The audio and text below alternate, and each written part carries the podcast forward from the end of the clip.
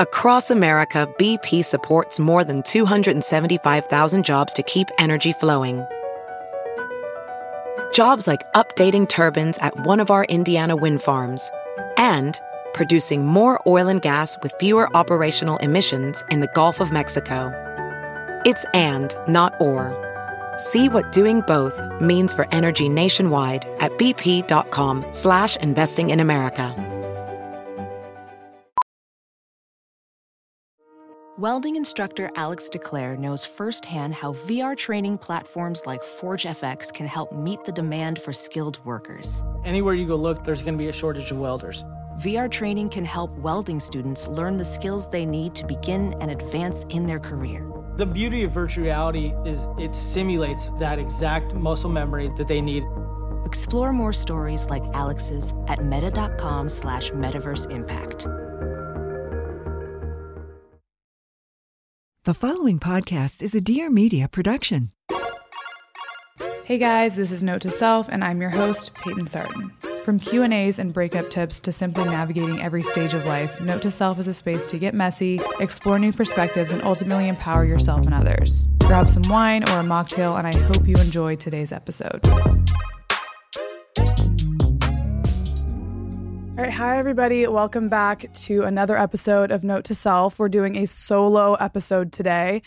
And I was kind of going back and forth on whether or not I wanted to share like a full life update on this episode or wait to tell you all about Stagecoach when my friend Maddie comes on the podcast because we're actually recording together tomorrow. And I was with her at Stagecoach, which I feel like I'm gonna I'm gonna wait on the Stagecoach thing because I have so many stories for you guys.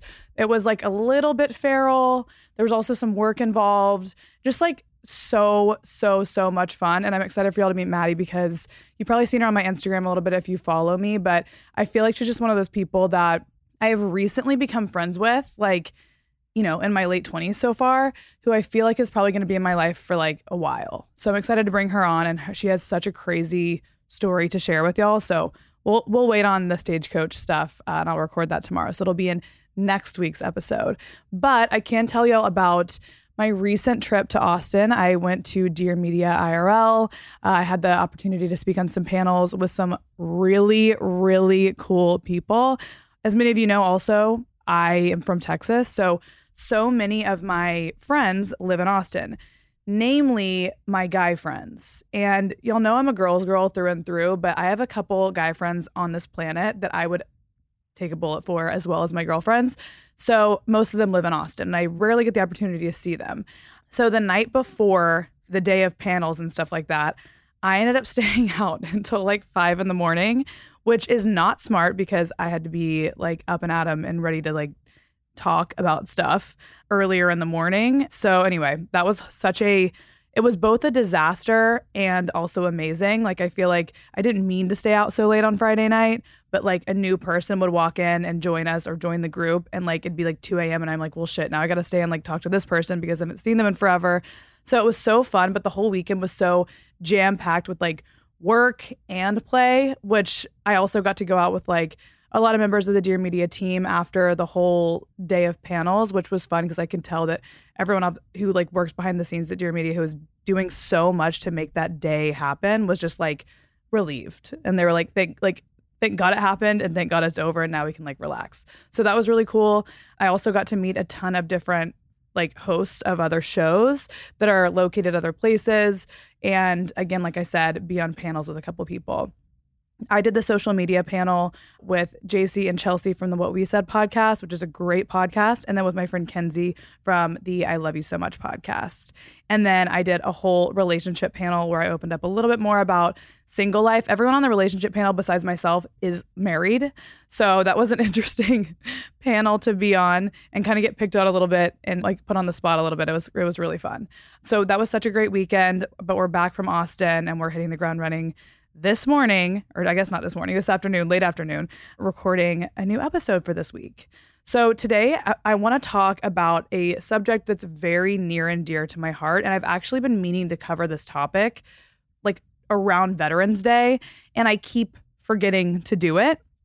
As many of you know, I grew up in a military family and the further I get away from the military life and the more I like, you know, I guess, grow up, but also do things like get in relationships and do more deep diving on my own mental state, go to therapy, things like that.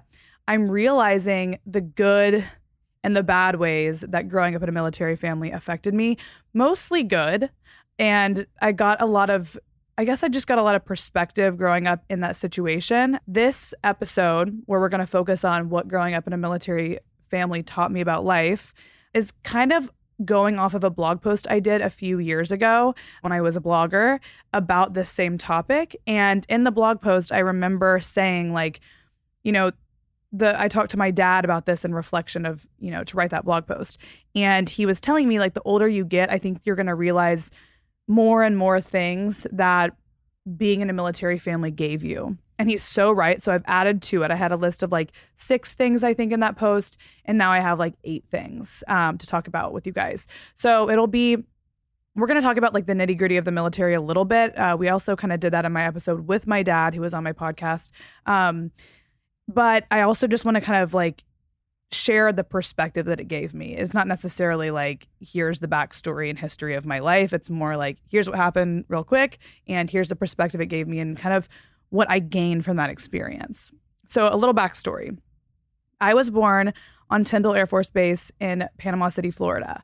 My dad and my mom were somewhat young. My mom was 21, my dad was 25, which I feel like in LA, when I talk to people about that, they literally like gasp in horror. But in Texas, it's relatively, I wouldn't say normal at this point, but back then it was kind of normalish.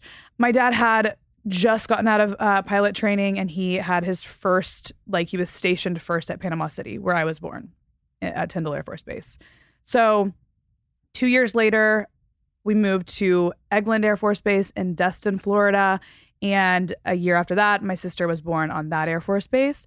And then we moved back to Panama City, Florida, and stayed there for a little bit. And then we moved to Houston, Texas. We lived in the suburbs of Houston when I was eight.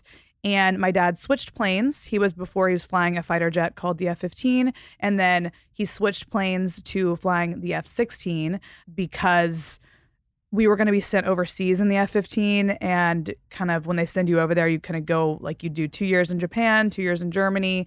And my parents were itching to get back to Texas, which is where my entire family's from. It's where both of them are from.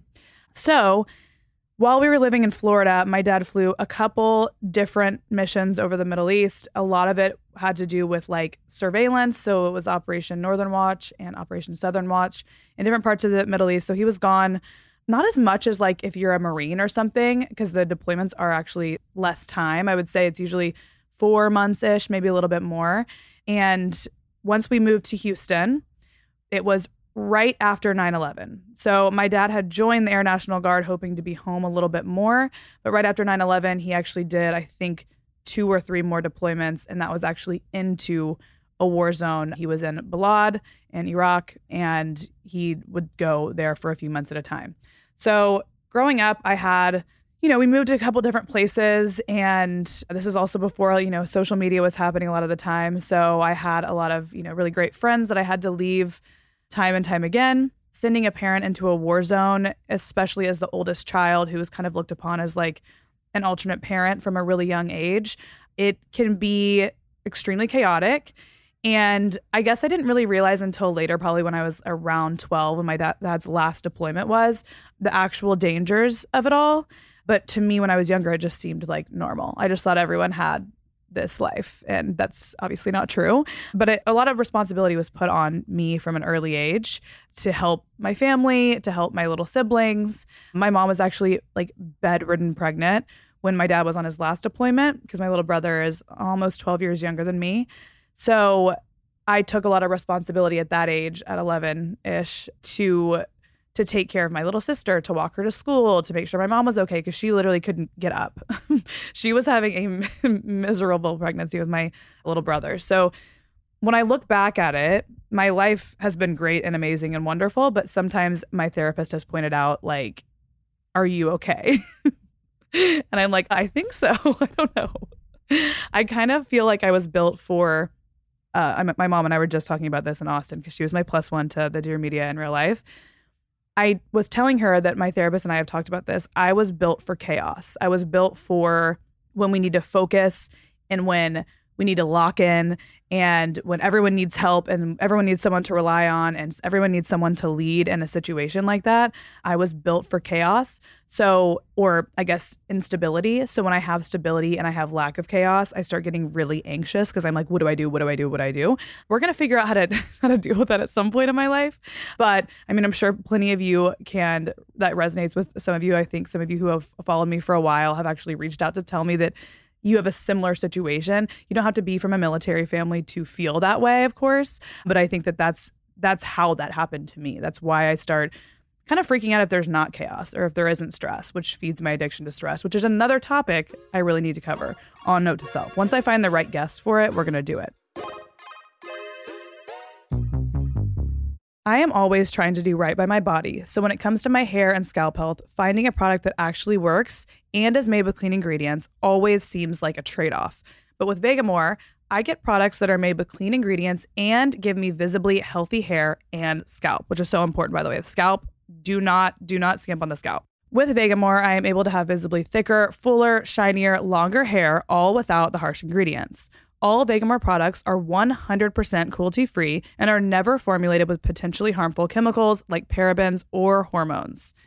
Vegamour's best sellers include the Grow Revitalizing Shampoo and Conditioner, which I switch off with using their Hydrate, Hydrate, and Repair shampoo and conditioner every other week, or really just depending on what my hair needs that week. My ultimate favorite product is the Hydrate Deep Moisture Repair Mask. I've talked about this a million times. I use it weekly. It has completely transformed the softness and feel of my hair, and I just can't get enough of it. I tell everyone about it, literally. I've just started to incorporate their famous Grow Hair Serum, which I use every single day. I love that I can use it on damp or dry hair. The key with this one is consistency to help your hair and scalp be their absolute best. Fun fact Vegamour sells one bottle of the Grow Serum every 15 seconds on their website. That's how good this stuff is. What's really great is Vegamour has value kits like the Grow Essentials kit, where you get to try more than one amazing product at great savings. When you sign up for a monthly subscription, you save more and you never run low on the products you need to take care of your hair. Give yourself the hair you never thought you could have with Vegamour. For a limited time, Note to Self listeners get 20% off their first order by going to vegamour.com slash note to self and use code note to self at checkout. That's V-E-G-A-M-O-U-R dot com slash note to self, code note to self to save 20% off your first order. Vegamour, V E G A M O U R dot com slash note to self, code note to self.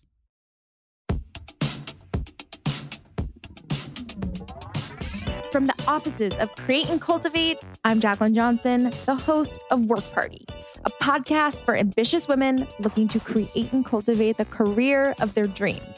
Work Party is paving the way for a new generation of women, women who are redefining the meaning of work on their own terms. Every Wednesday, we bring in leading female powerhouses for real talk and BS free advice on building your business. You'll hear from female founders, CEOs, entrepreneurs, creatives, and so many other badass ladies. Are you ready to create and cultivate the career of your dreams?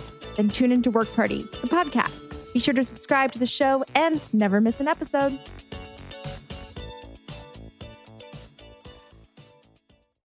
Today, I wanted to talk about really more focusing on the good things that growing up in a military family gave me, just because I'm really proud of that time in my life, though. You know, it wasn't really, I didn't really have a choice. Like, my dad had a choice to join the military, and I respect that choice so much. My mom had a choice to marry a man and have a child with a man who was in the military. That was her choice. But when you're born into that situation, it's just kind of what it's basically all you know. I didn't get to choose that life. Basically, it chose me. And then you're just put in a position to have to handle it, especially, like I said, as the oldest child with a parent who goes into combat. It's just a very unique and specific experience that, yes, has given me a little bit of like lowercase t trauma, but overall has probably given me a lot more. And I, I continue to a lot more good. And I continue to learn more about that as I get older. As long as I can like kind of debunk or like kind of go through the more quote negative things it gave me. It's given me much more than it took, you know? So anyway, I have a couple things here. Let's see, how many things did I write down? I have eight. Yes, I have eight. That's correct. Okay, so the first thing I learned growing up in a military family, especially in the fighter pilot community in the Air Force.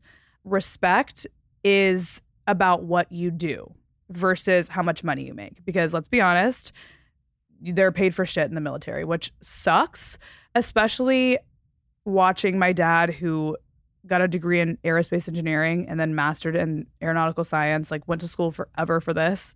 And you watch someone like literally risk their life and you give up your life for this job, which obviously he wanted to do. He thought it was so cool. The pay is is not it isn't great, okay? So we weren't living like this luxurious lifestyle for a very long time. In my formative years, we had the things that we needed, and the military does help a lot. You can live on base for free. You can shop at the commissary for discounted prices. You can shop at the BX, which is like a little bit like a Sears almost, or like like a department store. And there's no sales tax because that goes to the military. And it is a little bit cheaper. So the military is so helpful to its members for sure. But that being said, the money is not wonderful. But respect in the military is about how you show up and what you do. And it's definitely earned, not like money, but in in effort and in hard work and in like I said again showing up not backing down. Also, it's a very competitive environment in like the fighter pilot community because especially with the the plane my dad flew at first, the F-15, and in this episode that I did with him, he tells us about a lot about like like flight school and like going through everything. And like there's like 40 people in in the school with you and you have to be the number one top slot to get a fighter plane. And then on top of that to fly with the F-15 at that time was incredibly difficult to obtain that airplane. They didn't make as many of them as they did the rest of the jets and you just had to be really really good. So he was kind of at like the top of the top of fighter pilots and that level of competition is just what feeds him so, of course, it trickled down to my family. And we had this sign that my dad took from one of our squadrons that we had, you know, been with for a little while. And it's a sign that him and the team with like briefings and debriefings would walk under every day. And it said, Did he learn more than you today? So we had that sign really big in our game room. And so, and my dad would always like bring it up about how like you need to be pushing forward and working hard and trying to I don't even know to be competitive because he was trying to relate it to our normal lives, but to to always be pushing towards an end goal and putting in effort and working really hard. That was really valued in my family and of course for me now that I'm, you know, my I'm 29, I realize that I also need to kind of balance that out with some rest and I don't need to take it so seriously. But it did teach me from a young age to be like on my shit and to focus on my goals. And it gave me a lot of like motivation and it gave me like something to do when I was young. I always had something that I was working towards. I was a gymnast for a really long time and I threw like my heart and soul into that sport because to me that's what life was. That was you you go do something that really challenges you and you show up in that way to gain you know self-respect and to gain the respect of your peers. So it was it's a very pure way to look at respect i think especially when you think about how most of society views respect. A lot of the time it is about like monetary gain which i can get with y'all know i like my nice things but from a young age i realized that respect a lot of the time for us was predicated on your effort and showing up and doing your best, really. And I think that was a great way to learn self respect and respect for others versus only looking at it through more of like a capitalist, like, let's just make as much money as possible kind of thing. Number two kind of has to do with representation, how important it is to see like women doing these amazing things, people of color doing these amazing things, and how each community we want to see people like us doing, you know, wonderful, amazing things because then, you know, we can or our children can see themselves in that space as well.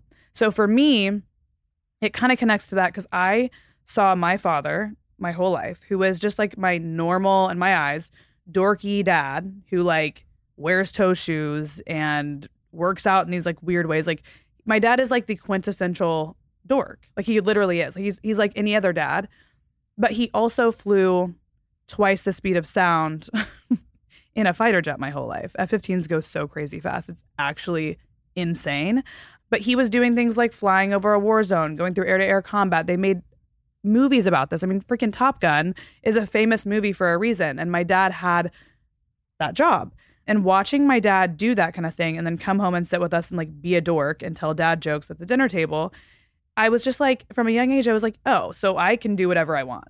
Like nothing really has seemed crazy out of the, you know, out of the realms of reality for me to do because I watched my dad do something that kind of seems impossible, but he is so normal. He's just a guy. So for me, that kind of, you know, representation of someone in my family who I think is so normal doing something so amazing that other people respect so much, I was like, you know what?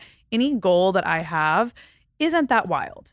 And that's like the number one step in accomplishing a crazy goal is like thinking that you can do it and internalizing that and not like overwhelming yourself. Or I guess this really just comes down to believing in yourself. And watching my dad do that made me believe in myself quite a lot, actually. Today's episode is brought to you by Hatch. I have been laser focused on getting quality sleep in my life, specifically during the week when I have like real control over my schedule, because I know sleep is so foundational to overall health and well-being. Plus, I'm just a tired girl. I'm always I'm always tired. Make space for rest in your life with the Hatch Restore 2. Hatch Restore 2 is your new bedtime sleep companion, inspired by nature, backed by sleep science, and designed to take care of you from sunset to sunrise.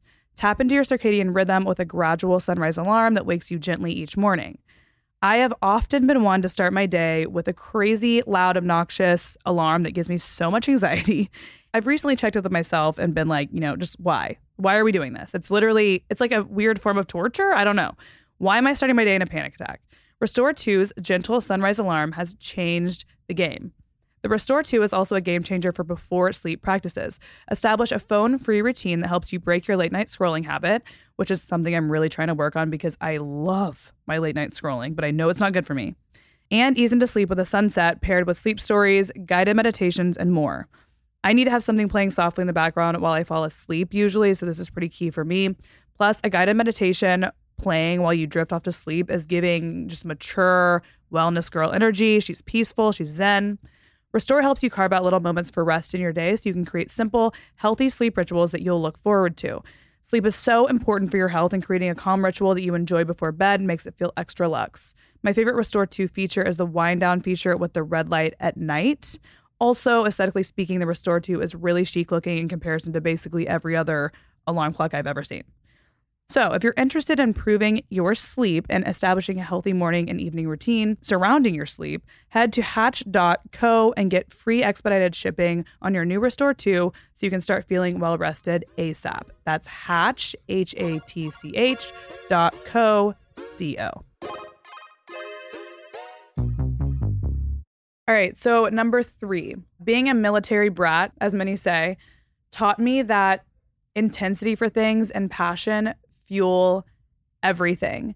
And I've talked about this a little bit because it comes out in like the people that I date in my life, but I don't know anyone in my family who has a nine to five. So that's never been modeled for me to go out and find a job so you can make money.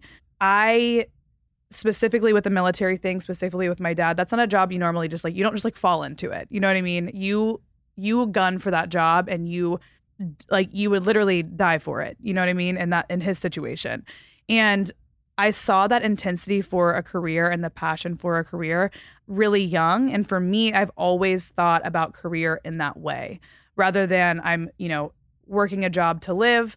I'm, I'm living to work my job and it's a, it's a passion. And I kind of go for people like that in general, especially it comes out of my dating experience. Like, the guys I've dated thus far have been athletes or military men because there's something about it that's really familiar to me, not only in like the chaos or maybe the uncertainty, but in the way that they commit their whole life to this thing. So when I first started working as an influencer, I was willing to not only take the risk, but I also changed around my entire life to in order to make this job work. So instead of staying in Texas and being with my family and my friends, which would have been so nice because I miss them so much all the time, I came to LA where I knew that I could like see the brands that I needed to meet. I could I could make this job work the quick like the most quickly that I could in Los Angeles. And in comparison to New York, LA was like cheaper and I like the sun. So I chose LA, but I literally was just like I'm going to go like we're going for it. It's all or nothing.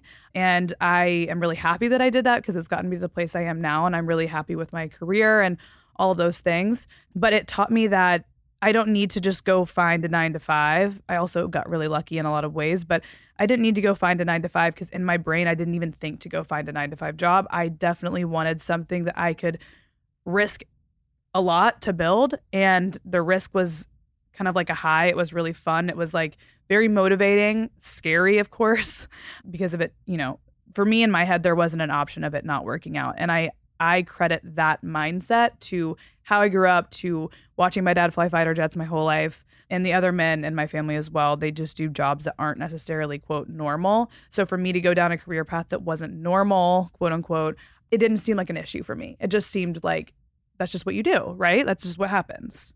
One thing I really respect for, you know, military members and military families in general is and specifically the example with my family, my dad sacrificed a lot of his life to be a fighter pilot. And military families sacrifice a lot of their life for whoever is in the military to do that job. So I'm always very aware of that when it comes to military families. It's something that it gives me a lot of not only pride, but it it makes me want to reach out and help more military families. I've talked about this on my story actually. I need to find some really great causes that help military families specifically.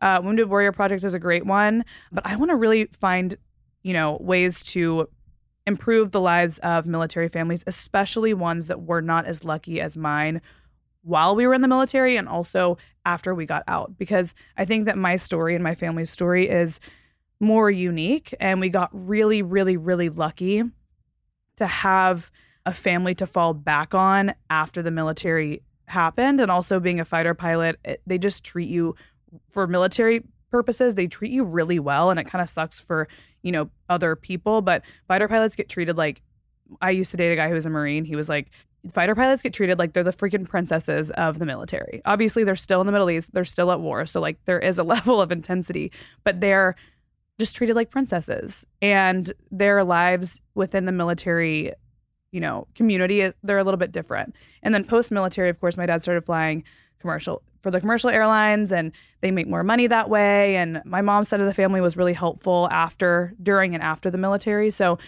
there are so many families that did not you know not only did they send someone to war who didn't return but post you know military life they didn't have it as as good as I did. And I consider myself so insanely lucky. So I'm really trying to find more ways to help military families because living that life made me deeply respect these young military families, people who, you know, lose someone special to them. So if y'all know anything, please slide in my DMs, let me know because it's hard to find like benef- things that benefit, like actually benefit these military families rather than just like these kind of schemy kind of places. I have, have had a hard time figuring out organizations to work with in general for any reason, but also within the military thing. I just don't want to be like scammed, you know? So let me know if y'all know anything about that.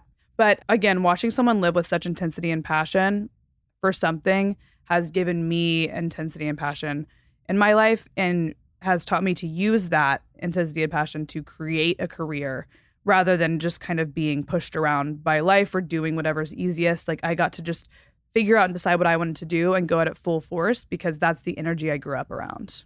So, number four, living in a military family taught me adaptability. And from a young age, when we were, when I was first, you know, we were living in Florida, from that point to when we moved to Fort Worth, Texas, when I was 13, we lived in a number of socioeconomic levels in different places. We were personally in different places. Every time we moved, my parents were getting older. They were getting a little bit more successful. Every couple years that we moved, it was a different experience. I have gotten to be around and befriend a number of different kinds of people in different parts of, you know, really the Southeast and Texas.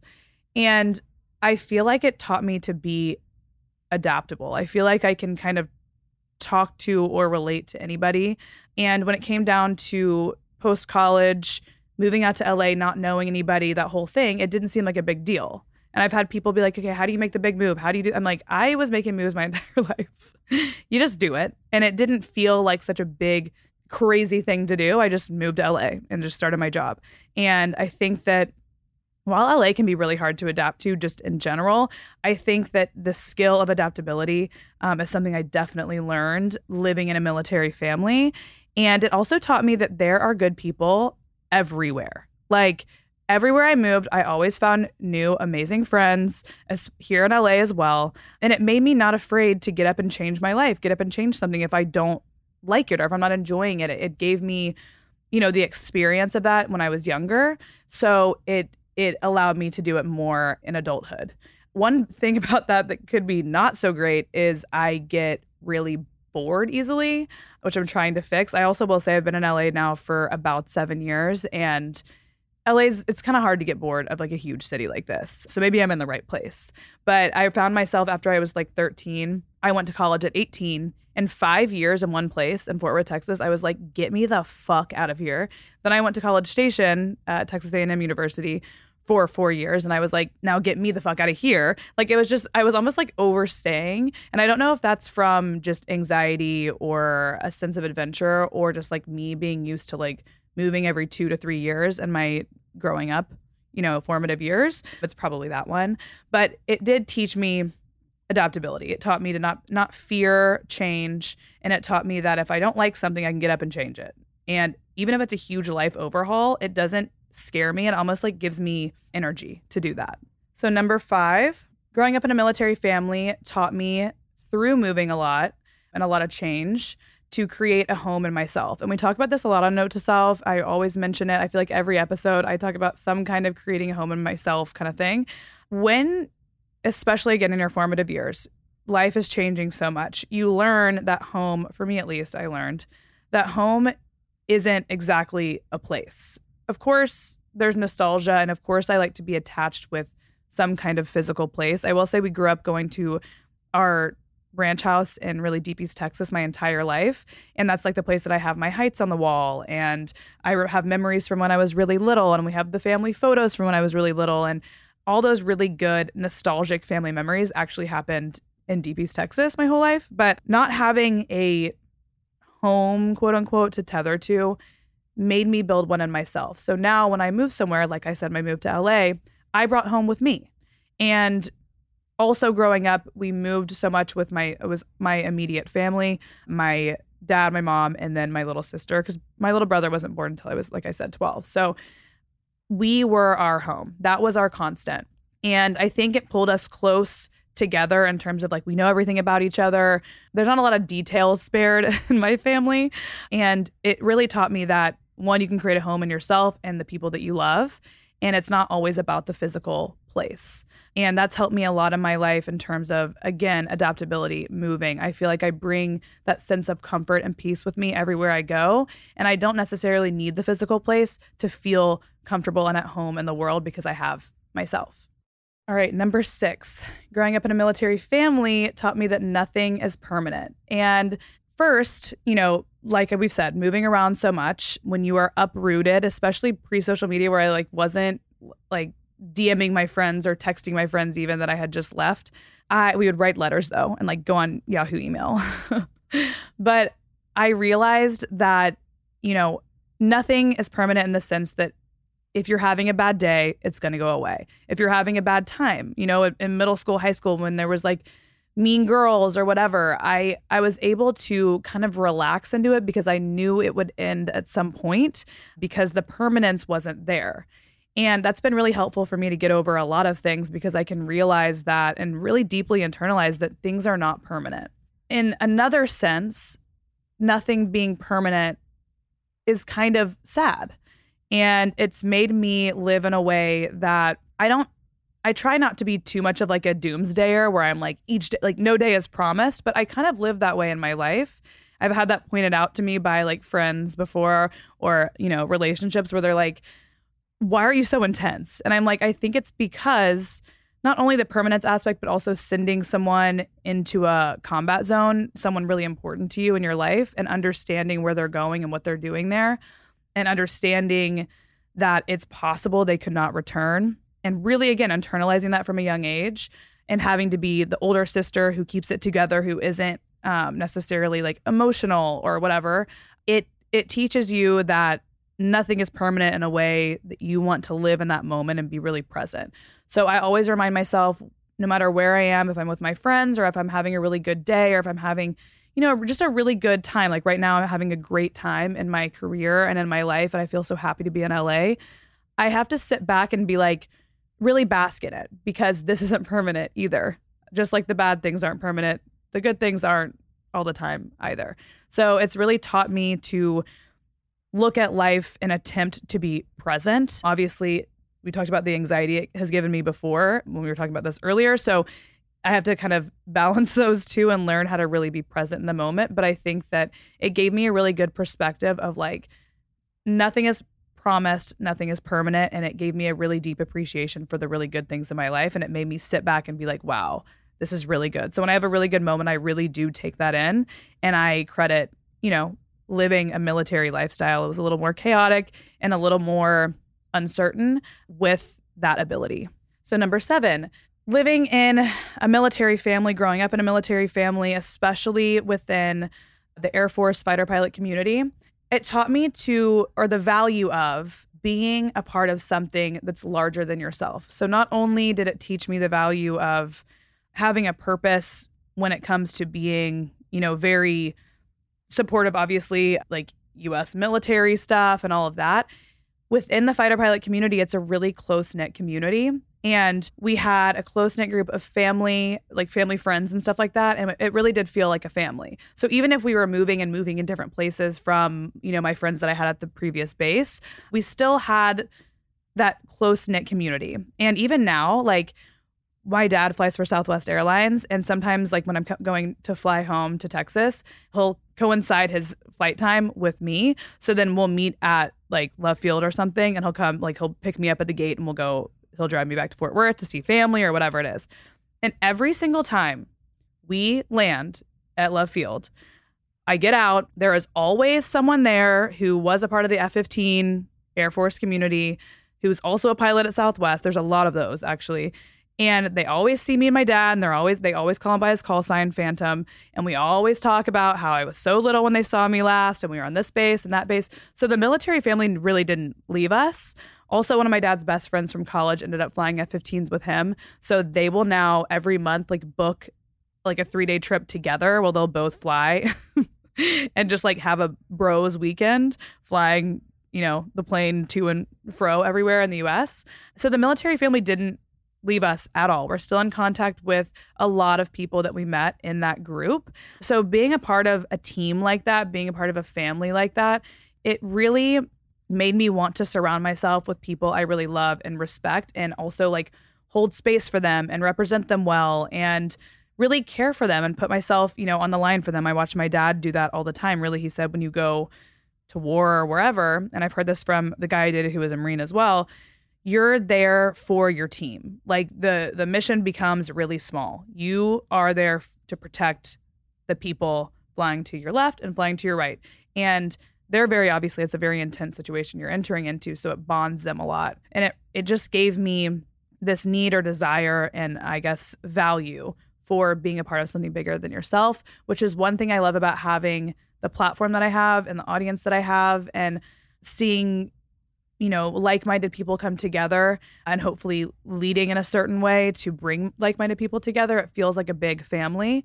And i really value that about the job i currently have. And i think that it's a very important part of like human connection to you know we all have a desire for this. And i feel really lucky to have been a part of it in a family first and then been a part of it in the military family because it really is such a special unique experience to go through. And i'm glad i could bring that need or desire to my current job because i think being a part of something bigger than yourself whether it's a sports team or a group of friends or a family or like a community group getting out there in your community and doing some kind of you know, community work. Like I love going to baby to baby and I work I try to go once a week to work and help women in the Los Angeles community with, you know, new mothers and things like that with what they need and working alongside other women at baby to baby just feels like we're making a really cool impact. So I encourage you definitely to find that bigger team, the bigger community to serve or be a part of because it's so necessary, I think, for human connection and it makes my life so much better. But the first beginnings I saw of that were in the military family I was so lucky to be a part of.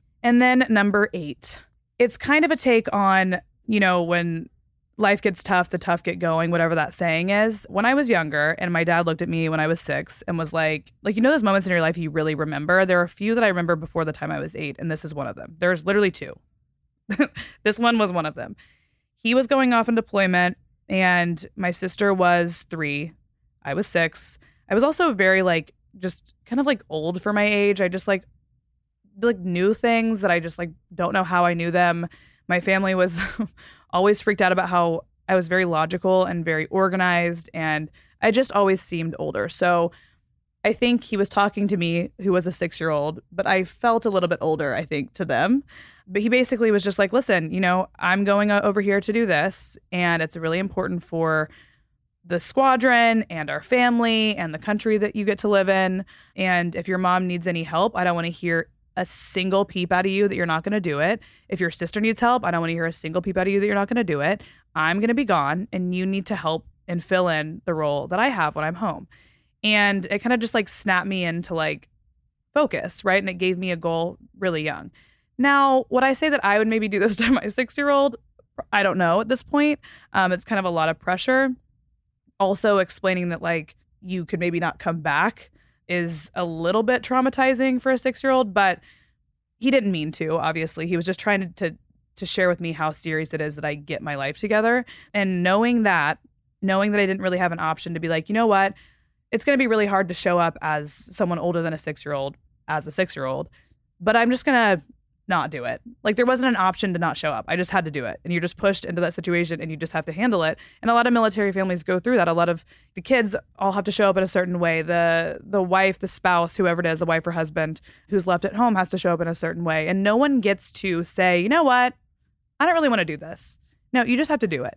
So it's like one of those things when challenges come up for me, it's easy for me not to run away from them because I just was built to not run away from them. And while that means I have to learn, I had to learn a little bit about like, okay, is this challenge worth it? Am I just challenging myself because I can? Or is this like a useful challenge that is going to teach me something? That's one thing I had to like have to start discerning between as I got older. But I'm really happy that the foundation was laid that like a challenge arises, you face it. You don't run from it, you don't avoid it, you just get it done. And I do credit, you know, not only being in a military family, but I think it, it really is that the responsibility is given to the oldest sibling a lot, especially if you're three, four years older than your youngest siblings, to just get your shit together. And again, you're like six, or you know, the next time was eight or twelve or whatever it is that you are expected to kind of become an adult and rise to the occasion. And I'm really happy to have learned that. Again, there are some stresses that I probably need to work through in therapy that that gave me, but also I do think overall it gave me not only perspective, but it gave me that kind of like fighter's mentality. And my mom was talking to me, like I said, this last weekend and was like, You were really kind of built for like war, weren't you? And I'm like, uh, A little bit. I didn't physically go myself though, so I don't know about that. But like, I was built for kind of aiding someone in that and being a solid, stable person who will show up and be reliable. And I think that's why I value reliability so much in my friends and partners. It's just something in like safety. I feel like I was called to create that in my family as much as I possibly could as a kid. So I value it so much in other people. But those are the eight things that I learned growing up in a military family, things I've brought with me through you know my life and i think that a lot of people out there if you come from a military family yourself you, this might resonate with you a lot or if you come from a background where you just feel like you had to show up in whatever way. Of course, if you have like a single parent, a single mother, we all are called in certain ways to show up. And I'm sure that many of you can relate to this as well. But it's something I definitely wanted to share. It's something I definitely wanted to touch on because it is such a big part of my life. And I feel like I reference the military a lot, but I never really talk about like how much it affected me. Mm. Because again, my dad got out when I was like 13. So it's been 16 years now since I've been a part of that life. But it really was those formative, important years of my life that the military affected, which, you know, then affects the rest of my life. So it is something important I wanted to talk about. And I wanted to mention that if you are right now living in a military family, if you are serving in the military, how much I appreciate you and how much I know it's absolutely not easy and how much I respect what you're doing. And that's pretty much it for this episode. I cannot wait to dive more into what happened at Stagecoach tomorrow with Maddie because it was just like kind of a shit show in the best way. It was so much fun. I've got some tea to spill. I left with 10 boyfriends, obviously. So, yeah, we'll talk about that in next week's episode. In the meantime, y'all can find me on Instagram and on TikTok at Payton Sartain. And I will talk to y'all in the next episode. Thank y'all so much for listening to today's episode. You can catch a new episode of Note to Self every Thursday. Please, please don't forget to subscribe so you don't miss out on any of the good stuff. I always want to hear from you, so please leave a rating and review if you have a sec. Follow Note to Self on social for all the behind the scenes action and more info about the show at NTS by PS on Instagram and at Note to Self Pod on TikTok. And I'll talk to y'all next week.